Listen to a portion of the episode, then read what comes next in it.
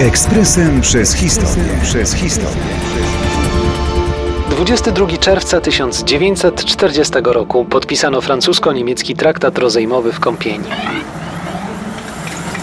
22 czerwca to na swój sposób kluczowa data II wojny światowej. W roku 1941 Niemcy popełnili ten sam błąd, co w poprzednim stuleciu Napoleon, podobnie wierząc, że są niezwyciężeni i niemal w rocznicę jego uderzenia na Rosję uderzyli na Związek Sowiecki. Tym samym przeniósł się punkt ciężkości działań wojennych, a zbrodnicza armia niemiecka weszła na drogę klęski w starciu z armiami innego tyrana i mordercy. Ale rok wcześniej nic nie zwiastowało niemieckich kłopotów, wręcz przeciwnie. 22 czerwca 1940 roku został podpisany francusko-niemiecki traktat rozejmowy.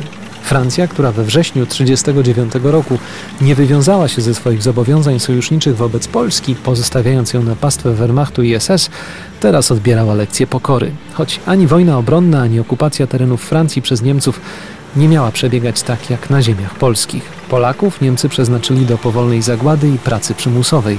Francję planowali wykorzystać przede wszystkim gospodarczo. Zresztą Francuzi bronili się przed atakiem niemieckim, mówiąc delikatnie, jakby bez większego przekonania. Hitler zawczasu zaplanował, że rozejm zostanie podpisany w szczególnej lokalizacji. Niemcy uważali bowiem Las Kąpień za miejsce ich upokorzenia. Tam bowiem podpisano niemieckie zawieszenie broni w roku 1918.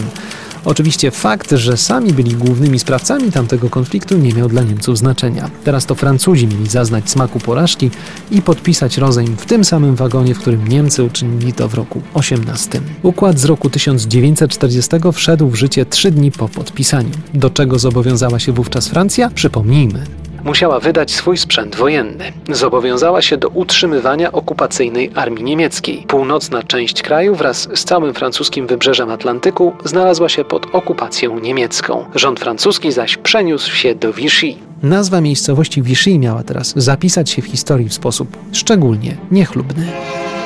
Ekspresem przez historię. Przez historię.